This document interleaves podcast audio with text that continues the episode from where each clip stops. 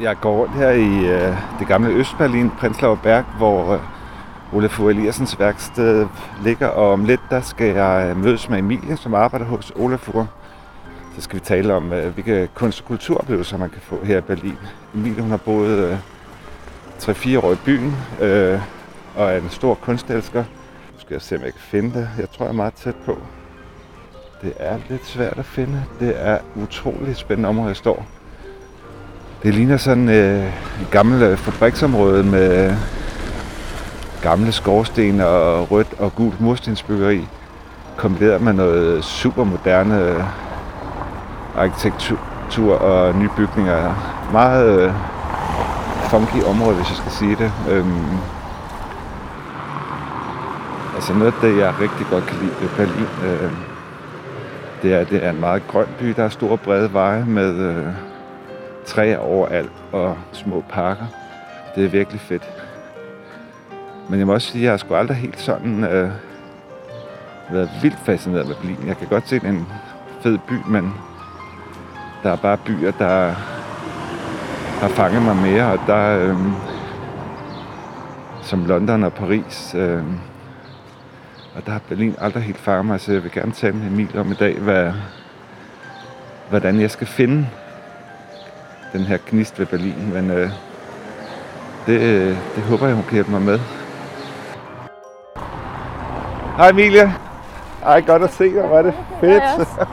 Jeg kunne lige mærke, at du kom nu, så jeg løb bagud. Så jeg tænkte, det er altid vildt svært at finde, nemlig. Jamen, jeg gik også lidt og tænkte, det var nummer 20 derovre, ikke også? Hej, jeg hedder Per Sommer, og øh, jeg er din vært her på rejsepodcasten fra rejsebloggen Taste the World.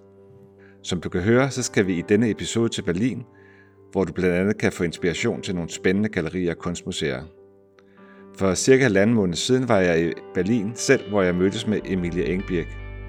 Emilie hun elsker kunst og kultur, og så har hun boet mere end tre år i Tysklands hovedstad.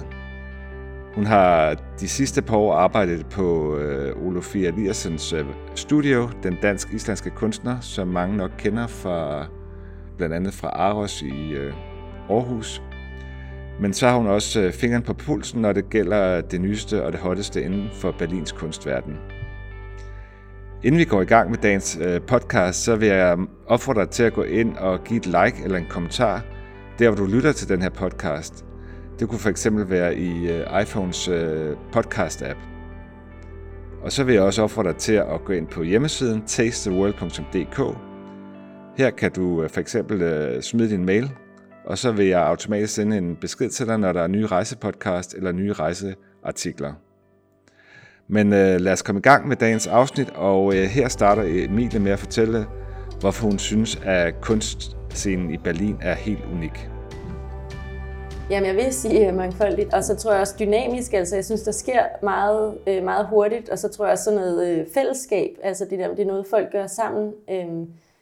Og jeg tror, de der forskellige ting, øh, platforme, der er altså kunst, kunst og kultur, altså, som jo så også indebærer øh, musik, og jeg synes også meget politik, øh, at der er sådan rigtig mange nye tiltag, eller mindre festivaler, eller, eller events, der foregår forskellige steder, som ligesom øh, taler dels til flere aldersgrupper, men også som inkluderer øh, eller tilgår kunsten på flere forskellige niveauer. Altså, så det ikke bare er en gammeldags øh, fanisering, hvor der hænger billeder på væggene, eller er nogle skulpturer eller sådan noget, men at det er, det er sådan meget high-tech øh, med digital moderne kunst, samtidig med, at der er politiske budskaber, og, og så en koncert øh, med nogle transgender mennesker. Og, altså jeg tror, det er enormt svært at putte noget som helst i øh, kasser, grupper, i kasser. Ja, ja, ja. Øh, og det er jo enormt befriende, tror jeg. Og det tror jeg alle, eller mange, jeg tror, det er det, der tiltrækker folk til Berlin. Altså ja. det er, at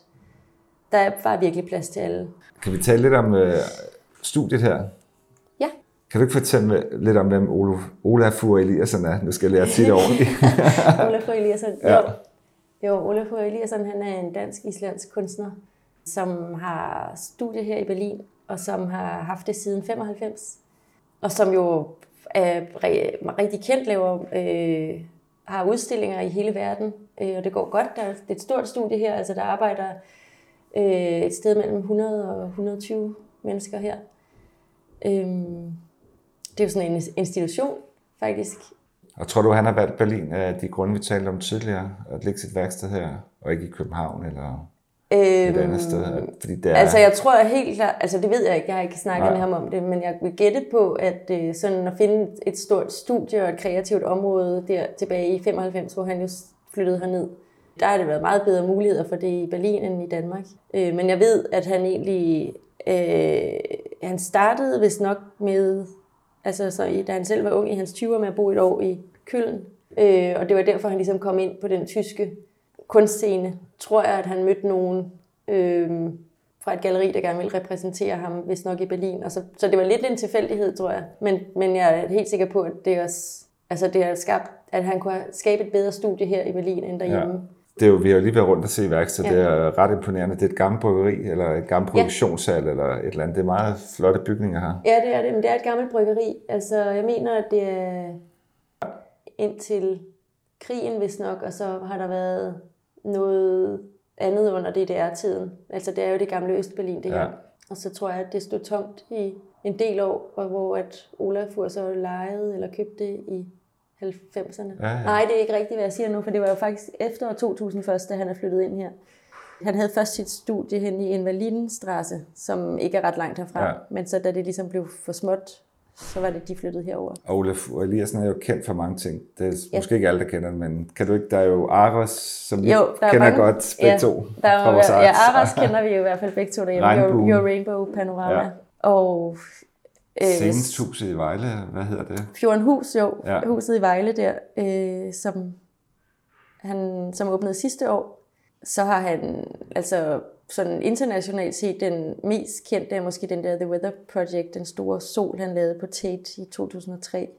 Og der er der lavede det der vandfald over i New York også? Ja, det er også rigtigt. Ja, det kommer lige tanke om. du kan huske tingene, når jeg ikke kan. så har han lavet lamperne i operan i København.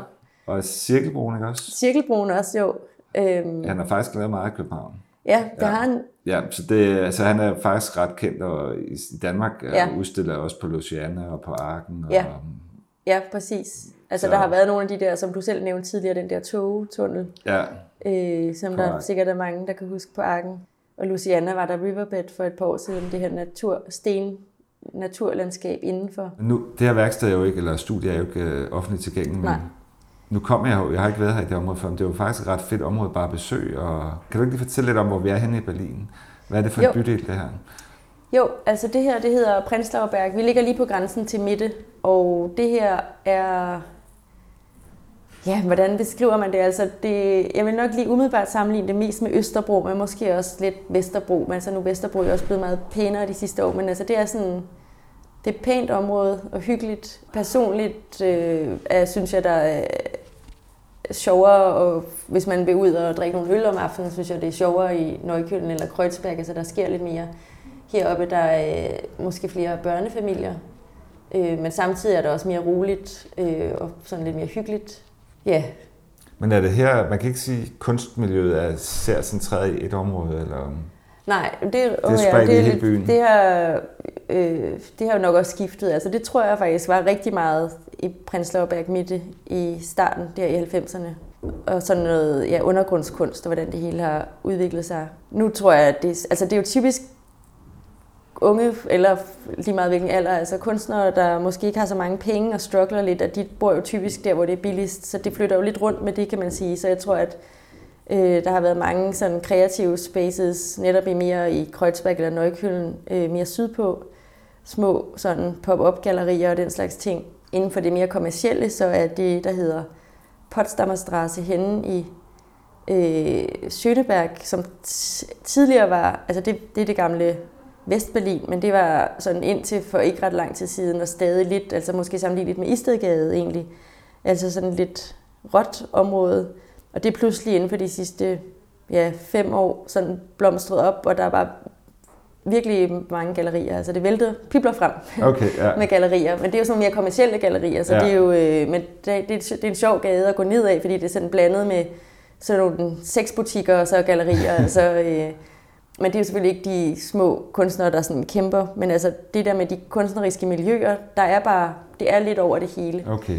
Ja. Og det er ikke flyttet ned til Kreuzberg og Neukölln, og, men der findes det sikkert også, eller hvad? Ja, altså, hvad Jo. tænker du på, gallerier eller bare Ja, eller kunstnermiljøerne.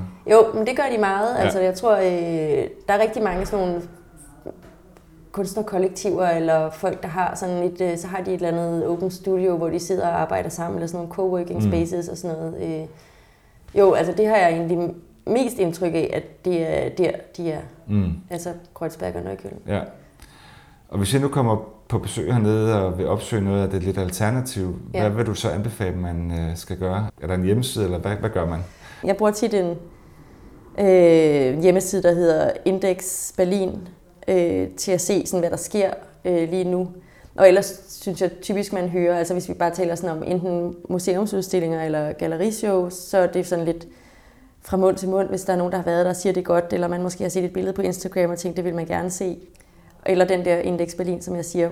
Altså der var lige her for et par uger siden, var der det, der hedder øh, Gallery Weekend, som jo egentlig, jeg, jeg forstår ikke helt øh, princippet måske i det, øh, for man kan jo gå på galleri hver weekend, men det er selvfølgelig noget med, at der kommer en masse samlere, der så køber. Øh, men der så jeg, der ligger nemlig lidt uden for Berlin en gammel, øh, jeg tror det er en gammel DDR-radiostation og symfonihal øh, eller sådan noget, det hedder Funkhaus, øh, hvor jeg har været før øh, til en eller anden koncert eller sådan noget, hvor at der, jeg læste, at der i forbindelse med det her Gallery Weekend, der er en stor betonhal, de så havde et galleri, der havde lejet, og så sat deres kunst derind. Og det var bare sådan, det synes jeg var en ret anderledes oplevelse, og det var sådan noget, altså meget udansk, meget tysk på en eller anden måde, men også det her meget, det var bare meget råt, Ja. øh, og så er det et virkelig flot sted i det hele taget, det ligger ned til en af kanalerne, sådan lidt sydvest for Berlin.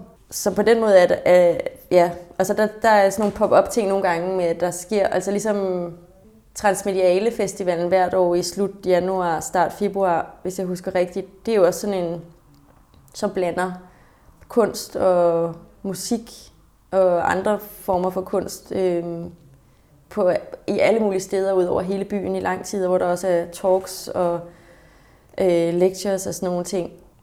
Så der er, der er, der, der er både events, og så er der mere fast selvfølgelig. øh, Ja. ja der er begge dele. Ja. Inden jeg mødte dig, der har vi jo lige skrevet lidt sammen, øh, hvor jeg spurgte, om der var også nogle steder, du kunne anbefale, Ja. hvor du selv ville gå hen, hvis det Ja. var. Skal vi ikke lige prøve at tage nogle af de steder? Jo, øh, meget gerne. Hvor skal vi starte henne på listen? Altså, vi kan starte måske med museerne. Jeg synes, altså det er et af mit yndlingsmuseer i verden, altså Hamburger Bahnhof, som er en gammel banegård. Den er bare, det er sådan en, det er en virkelig, virkelig flot bygning, og det, man bliver sådan øh, Dan Flavins ikoniske neonrør, der hænger ude foran. Det er bare, altså, og de har tit virkelig gode skiftende udstillinger, ud over det af deres samling. Altså det kan jeg virkelig godt lide. Der er en masse kunst fra 60'erne og 70'erne. Deres faste samling? Ja, deres faste samling. Ja, ja. Det er virkelig dejligt sted at være, flot og stort. Derudover så er der Gropiusbau, øh, som ligger mere henne ved, det hedder ikke Mitte, altså ved Potsdamer Platz. Det er en gammel, rigtig gammel, kæmpe, kæmpe stort museum, vildt flot bygning. Der har været nogle virkelig, virkelig, altså det er også nogle store, flotte rum. Der har været nogle helt vildt fascinerende udstillinger i tidens løb. Så skrev du noget om en bunker til mig. Kan du ikke fortælle lidt om den?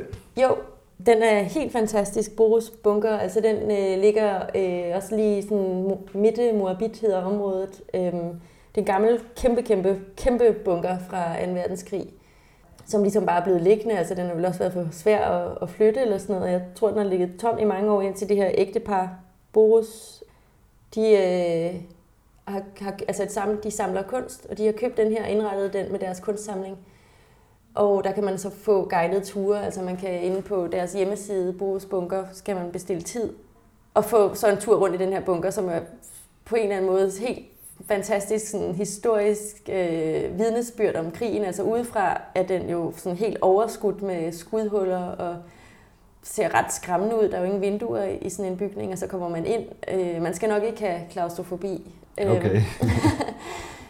og ja, og så får man sådan en tur øh, rundt, og der er de så, de har jo helt vanvittige meget og flot kunst. Der er nogle meget, meget kendte kunstnere, som de så har Og sat. hvad er det for noget kunst? Er det klassisk? Nej, øh, det, ja, det, eller, nej, det er moderne kunst. Okay, Altså moderne. Og der er det er typisk nogle store installationer og skulpturer, som er virkelig flotte i de der betonrum. Det næste på listen, det er Kindle Museum. Ja, Kindle Museum, det er også rigtig sjovt. Det er også øh, halvnyt, tror jeg. Det ligger i Nøjkøllen, ikke så langt fra, hvor jeg bor faktisk. Det er det gamle, det er det gamle bryggeri også, ligesom den her bygning. Altså, der har været blevet brygget Kindle-øl.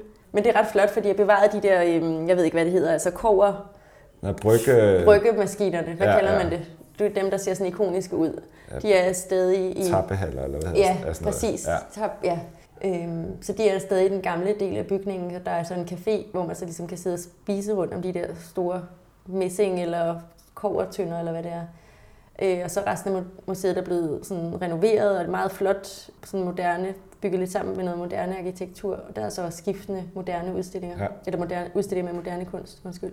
Er det rigtigt, jeg har set et billede af en tagterrasse også, eller, eller er det måske ikke der? Det er ikke lige der, men det kan være, altså tænker du på en café? Men Jeg så bare, der var nede i Nøjkøllen på sådan en gammel industribygning, hvor man kunne sidde op på taget og kigge ind mod byen. Og... Altså der er det, der hedder Klunkerkranik, Ja, det er det, jeg tænker på, tror ja, jeg. men øh, det, er, og det ligger oven på Nøjkøllen Arkaden, som er sådan et... det er ikke nogen gammel, pæn bygning. Nå, Eller det okay. ved jeg ikke, om det er bagfra, men det, man skal i hvert fald ind i sådan et, ja, hvad hedder sådan et center. Shoppingcenter. Ja, shoppingcenter. men så skal man bare tage elevatoren helt op og gå igennem en til etage op igennem en parkeringsanlæg, og så kommer man op Okay, øh, til Klunkerkranik, og det er rigtig flot. Og det kan du godt anbefale. Ja, Ja. det er dejligt. Altså, hvis det er godt vejr. Den næste, den glæder mig til at høre om, fordi Ja. øh, den lyder bare ret specielt. Det er König Galleri. Ja, König Galleri, det er mit yndlingssted. Altså, øh, det er en gammel kirke, øh, kirke i brutalistisk arkitektur, øh, sådan en kæmpe betonklods og helt firkantet gråt kirketårn, øh, tårn, som øh, ikke længere er en kirke, men er blevet lavet til et galleri, og som så hedder König Galleri. Og så der, hvor at selve kirkesalen var, er der nu bare udstillingsrum. Så det skaber jo sådan en helt speciel stemning, og på en eller anden måde passer det enormt godt til kunst, øh, synes jeg i hvert fald. Det tror jeg, der er mange, der synes. Det er virkelig, virkelig flot. Og så også bare den trappe, man sådan øh, går rundt fra den ene etage til den anden derinde. Det, altså jeg vil sige, oplevelsen i sig selv, bare arkitekturen, gør det værd at besøge stedet. Jeg så sådan et billede, at det ser jo nærmest helt skandinavisk ud. Det jeg lige sådan så rum Ja. er sådan meget stramt og Ja, modernistisk. der er også noget lyst træ sådan derinde, altså det er rigtigt. Ja, der er også noget i loftet, ikke også? Der... Jo, Ja. lige præcis. Jeg er Lad en, jeg havde glemt at skrive på listen, som jeg også ville sige, som er i sådan lidt i samme stil med den. Det er Konrad Fischer Galleri, som er en gammel transformerstation, som han har lavet om. Den er virkelig, virkelig flot udefra. Altså, den er ikke brutalistisk, men det er en, nærmere en bygning, der vil er 100 eller 120 år gammel, hvor man kan se trappen igennem vinduerne. Og øh, der er lige nu en udstilling med Richard Long, som laver sådan noget landskabskunst med nogle store sten og sådan noget. Det ser ret flot ud. Det har jeg ikke selv set, men øh, Og det må jeg også ud at se. ja. Den næste på listen er... øh, Berlinische Galleri, øh, som også ligger i Kreuzberg og ret tæt på König Galleri, altså den her kirke. Og øh, jeg tror, det er den parallelgaden eller sådan noget, de ligger meget tæt på hinanden. Og det er også øh, et museum for moderne kunst. Og de har øh, både udstillinger med moderne kunst og sådan helt opkommende nye øh, kunstnere, og så samtidig har de også sådan udstillinger med gammel kunst. De har nogle samlinger af noget tysk romantik og sådan noget, som jeg også egentlig synes er ret fint. Øhm, og jeg var der for et par måneder siden og se en udstilling med Novembergruppen, tror jeg også bare, man siger på dansk, men altså sådan noget tysk kunst fra 20'erne, øh, som er en helt vildt spændende periode, øh, især i Tyskland, men sådan noget med ekspressionisme, dadaisme og Og Hvem, jeg kender ikke Novembergruppen. Hvem er det? der er et navn, jeg især husker, men nu bliver jeg helt i tvivl, om hun er en del af den gruppe. Hun er i hvert fald en, del, en kunstner fra den periode. Han Ja. er høg. Altså det er sådan, altså også vist sådan lidt futurisme, synes jeg, det ser lidt ud som om. Futurismen er måske lidt før, men det er sådan noget, der på en eller anden måde er noget lidt aggressivt over kunsten. Altså der, de laver sådan nogle, flere af dem sådan noget messingskulpturer, der på en gang er bløde og kantede. Øh, men helt klart også noget med nogle meget stærke politiske undertoner. Og i de her år var det jo netop også optrapningen til øh, nazismen tog over igen, og så 2. verdenskrig øh, kom. Og så har vi... Nu skal jeg sige det rigtigt. Julia Stoschek. Collection. ja, det tror jeg nok. Det øh, må du heller ikke hænge mig op på. Hun er også en, en tysk samler, som har øh, samling både her i Berlin og i Düsseldorf, og hun har et ret stort sted på Leipziger Straße i Berlin, som er virkelig flot, altså også for, for stedets skyld nærmest. Øhm, og med mange rum, altså det er også nærmest et lille museum, det koster også en indgang. som Øhm, det er offentligt tilgængeligt. Og... Ja, det Ja. er det. men det er bare ikke gratis, som et galleri er, så det er sådan en slags... Men jamen, det er ligesom brugsbunker, det koster ja. også penge. Ja, der var, jeg var der det i weekenden faktisk. Øh, der er en masse videokunst. Jeg synes, hun har nogle seje ting. Så det er et sted, man godt kan holde øje med, hvad har. Og det er sådan mere den progressive ende af skalaen? Ja, eller? det vil jeg sige. Ja. Ja. Helt sikkert. Ja. Inden vi fortsætter interviewet her med Emilie, så vil jeg bare gerne sige tak, fordi du lytter med i dag her på rejsepodcasten fra tastetheworld.dk. Som du kan høre, så har Emilie rigtig mange gode øh, tips øh, til steder, man skal besøge i Berlin. Derfor har jeg også øh, samlet alle hendes anbefalinger på tastetheworld.dk, hvor du kan gå ind og kigge bagefter og få det samlede overblik. Og så vil jeg også opfordre dig til, nu du er på hjemmesiden og øh, tilmelde dig nyhedsbrevet, så er du sikker på at få nyt hver gang, der kommer nyt på rejsebloggen. Men lad os nu vende tilbage til interviewet med Emilie, hvor vi fortsætter med at snakke om, hvor man skal spise i Berlin. Velbekomme. Mad. Jeg Ja. elsker mad. Du elsker mad. Jeg Det tænkte du, nok, det jeg har, jeg har vredet min hjerne Hvor skal jeg gå hen og spise? Jeg har heldigvis skrevet nogle ting ned. Jeg tænker noget, øh, altså det, jeg ved ikke, øh, om du er vegetar eller veganer, det tror jeg ikke, du er, nogen af delene. Nej, men jeg kan godt lide maden. Ja, jeg, jeg er heller ingen af delene, men er meget inspireret af det. Og jeg tror, at Berlin er verdens største by, som er med så mange veganske muligheder, hvis man kan sige det på den måde. Jeg har mange venner, der er veganere, der er mange her på mit arbejde, der er det. Og øh, der er rigtig mange restauranter, der kun har vegansk mad, og der er også nogen, øh, og der er rigtig mange, der også bare, hvis det ikke er en vegansk eller vegetarisk restaurant, der bare har muligheden så. Mm. Altså jeg tror faktisk lige, at øh, Tyskland som det første land, hvis nok i verden, øh, sælger veganske, nej, McDonald's sælger veganske bøger her. Øhm, der er simpelthen et marked for det, det er ret sket. Men hvad, er der nogle steder, du kunne Ja, jeg anbefale? har nogle steder, øhm, altså der er en rigtig, faktisk nogle af de veganske restauranter, der er en rigtig god restaurant, ikke så langt herfra, hvor vi sidder henne på noget, der hedder Kolvitsplads i Prenzlauer Berg, som hedder Lucky League, som er en udelukkende vegansk restaurant øh, med rigtig lækker mad. Og øh, lige også tæt herved, altså der ligger en anden, også vegansk, som er sådan noget asiatisk vegansk, som hedder HUM, H-U-M. Den ligger hen ved Helmholtzplads, også her i Prenzlauer Berg. Udover øh, sådan veganske restauranter, altså nede, jeg kender jo flest øh, i det område, jeg selv bor i, som I er ja, i Neukölln og i Kreuzberg. Altså der er i hvert fald en rigtig populær, hvis man kan lide ramen, det har været populært i mange år nu. Japansk. Ja, Ja. øhm, Kokolo, øh, som er en restaurant, der ligger også lige ved kanalen i Kreuzberg, ikke så langt fra, midt imellem Schönleinstrasse og Cottbusser Tor hedder det, hvor det især sådan i weekenden er det helt, øh, der, kan næsten, der kan være kø altså for at komme ind, men der er okay. en virkelig god stemning, og der er hyggeligt, og der er ikke særlig mange retter, altså der er 5-6 forskellige slags ramen, man kan få, og så nogle forretter, og så en øl eller en drink eller sådan. Så er der en anden øh, restaurant, der hedder Kindi, som ikke er så gammel, den er kun godt et år. Altså også er de asiatisk, nu bliver jeg helt bange for at sige, altså hvad er det så? Det, er jo, det skal man jo vide, altså er det vietnamesisk, det tror jeg. Okay. Ja, nu bliver jeg faktisk helt i tvivl, når vi lige sidder og snakker om det, men det kan man jo også slå op, hvis det er. Og det er sådan lidt finere, altså det, det er ikke billigt. Øhm, men den, og den ligger henne ved den Potsdamer Straße, som vi snakkede om før, altså henne, hvor der er mange gallerier. Så det er også henne i Vestberlin. Øh, fint sted, og altså virkelig, virkelig lækker mad. Men lidt i den dyre ende. Så. Ja, det er den mere dyre ende, hvor Ja. ja. det der kugolo det er altså helt i den billige ende. Ja.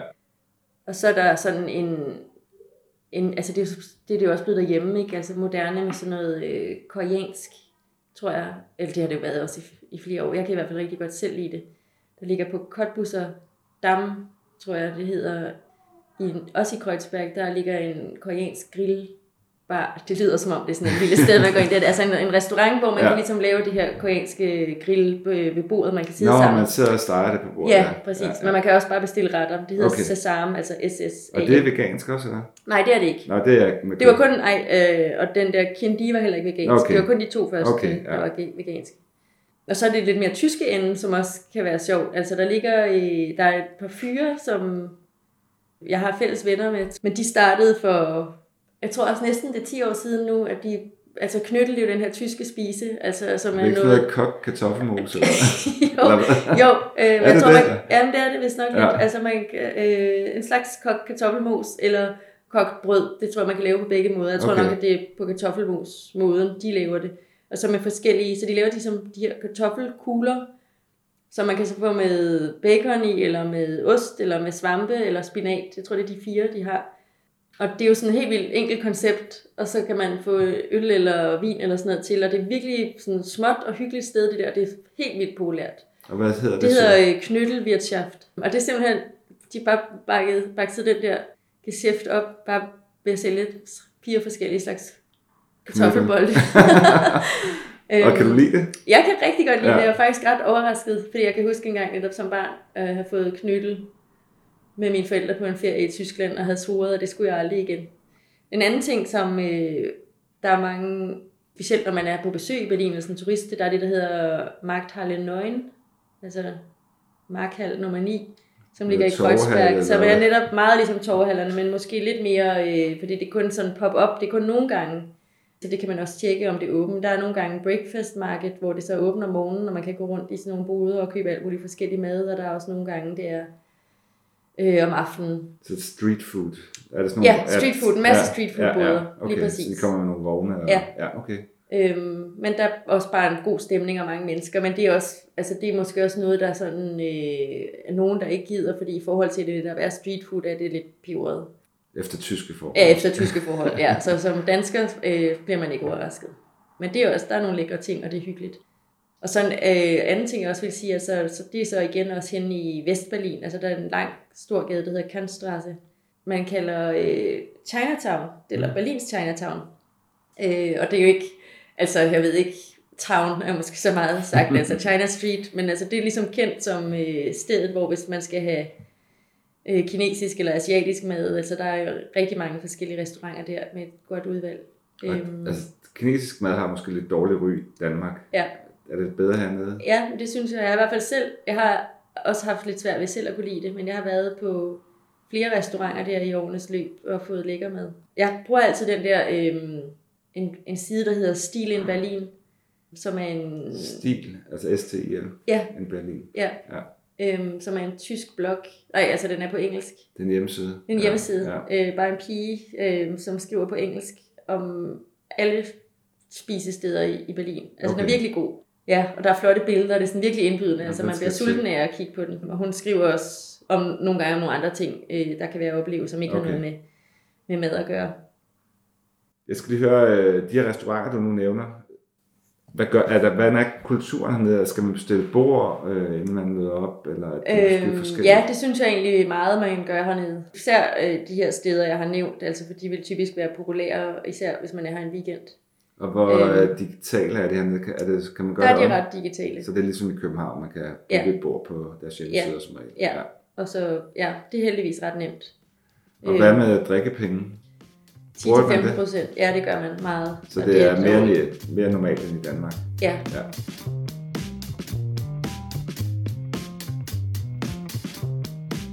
Inden vi fortsætter til den sidste og tredje del af interviewet, så vil jeg bare sige, at jeg håber, du bliver inspireret til nogle øh, gode kunst- og kulturoplevelser i Berlin, og til nogle lækre steder at gå ud og spise. Har du nogle idéer til fremtidige podcast, så vil jeg gerne fra dig. Du kan skrive til mig på per Du finder også mailadressen inde øh, på hjemmesiden tastetheworld.dk. Lad os øh, fortsætte til den sidste del, hvor øh, vi taler om øh, nogle spændende steder at tage hen i Berlin, som måske er lidt anderledes end de gængse øh, turistattraktioner.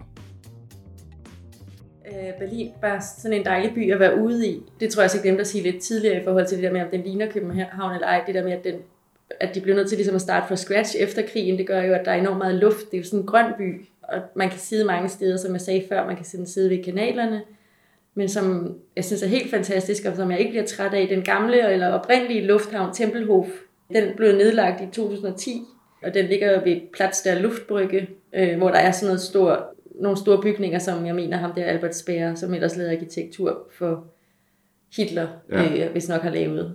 Men anyway, den selve øh, lufthavnen altså var i brug indtil 2010, men fordi at den ligesom ligger inde midt i byen, altså det larmede jo frygtelig meget, og dem der boede der, det var ligesom ikke og den levede ikke op til moderne standarder. Så den blev nedlagt og blev lavet til park, men de der lange landingsbaner er der stadigvæk, men så er det bare blevet lavet til sådan et rekreationsområde. Folk skater og cykler og løber og bruger sådan noget, øh, det ved jeg ikke, hvad det hedder, når man har en faldskærm, men man står på et skateboard, så man ligesom kan Ja, køre har hen ad vejen og blive, blive hivet. Sådan Øh, Skate gliding. Jeg ved ikke. Men det, og så er der et stort område, der er blevet der er spærret af til at være sådan wildlife-agtigt, eller det, altså, men hvor der er højt græs, hvor der i hvert fald er fugle, der har redder om foråret, og så er der et område, hvor at man må grille, mm. så er der et område, hvor man må have hund løs, og øh, så er der stået prikker på de der store landingsbaner og stierne ud om, så man kan sådan se, hvor hurtigt man løber, hvis man løber hele vejen rundt og sådan noget. Altså der, og der, er- når det er godt vejr, der er virkelig mange mennesker. Øh, altså der er plads nok, det er, en kæmpe, det er jo kæmpe areal. Men det er bare sådan mærkeligt, det der med at gå rundt i Nøjkøen og pludselig komme til den der park, og så kan du bare se 2,5 kilometer lige ud. Spændende. Og en anden ting også, det har jeg faktisk ikke selv set, men det er på min liste over ting, jeg gerne vil se. Altså, i, det er helt langt i Vestberlin. Der er noget, der hedder Siemensstadt. Altså Siemens firmaet, som jo, øh, de har nærmest en helt, ja præcis, Firma, de har nærmest en helt lille by.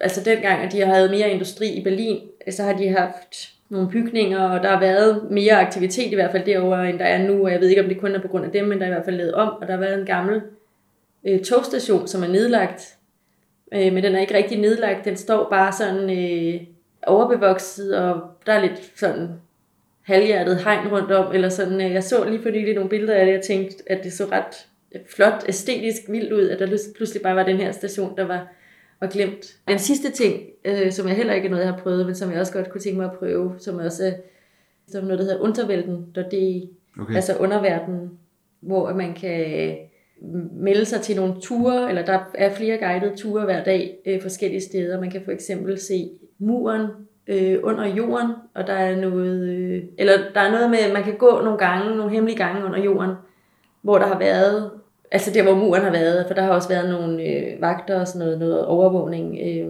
og så kan man se nogle forskellige ting. Der er noget med, der har været et luftsystem, øh, hvor man har, øh, altså tilbage fra 20'erne, tror jeg, hvis jeg husker rigtigt, altså man har, der er et helt rørsystem under hele Berlin, hvor at man har kunne sende, altså før e-mailens tid, kunne man sende brev, og så med lufttryk. sådan noget luftrørssystem. Ah, Og der er nogle flere ting, nu kan jeg ikke lige huske det hele, men altså man kan komme på sådan nogle guidede ture, og der er også bunker og sådan noget, altså masse bunker rundt om hele Berlin, man kan se, og indtil for ikke ret lang tid siden var der mange af dem, der havde prøvet at sidde øh, i bunkerne som børn, der fik vist rundt og fortalt, hvordan det har været, altså meget rørende og sådan forfærdelige historier, dem er der færre og færre af, men jeg tror, at det var sådan, det startede med, at der var nogen, der fortalte om deres og er det fra barndom 2. og krig. verdenskrig, eller? Ja. Ja. og så er der selvfølgelig også noget, der er det jo folk, der stadig lever, men folk, der fortæller om, hvordan det har været at leve med muren.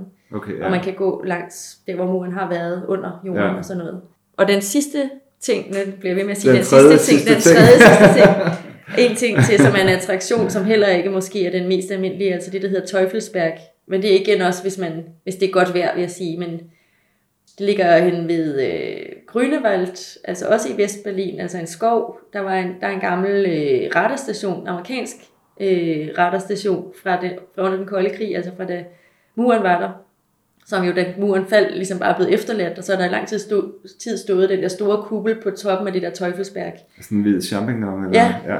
Og det har været øh, i mange år øh, svært at komme derind, og der er rigtig mange sådan urban explorers, der har klatret ind og fået billeder, og det har været mega fedt og sådan og Nu er det blevet lidt mere tilgængeligt, og lidt mere sådan et øh, fristed, hvor der er nogle kunstnere, der er mange, der laver graffiti, og der er nogle sådan unge mennesker, der hænger lidt ud, og sådan, der er en god stemning, og der er musik, og man kan vist også købe en øl og sådan. Men det er et flot sted at komme op, for man kan virkelig se altså hele Berlin sådan fra oven.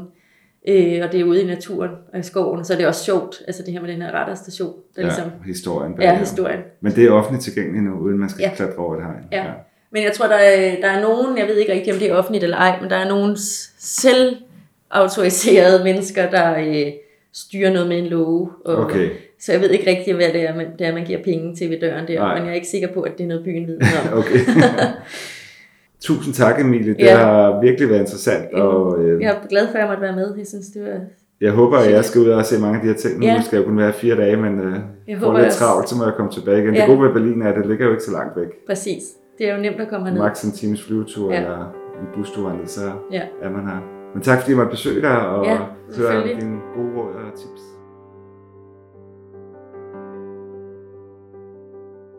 Det var alt for i dag. Tak fordi du lyttede med. Og tak til Emilia, fordi hun delte ud af sin meget store viden om Berlin. Jeg hedder Per Sommer, og jeg er din vært her på rejsepodcasten fra tasteworld.dk. Jeg vil opfordre dig til at gå ind og følge tasteworld.dk på Facebook, på Twitter og på Instagram. Jeg kommer meget snart igen med et afsnit. Næste gang kommer det til at handle om et af verdens mærkeligste lande med en helt skør diktatortype. Det bliver om Turkmenistan. Men øh, hold øje med øh, dit podcast feed, så kommer der snart noget nyt. Vi lyttes ved. Hej hej.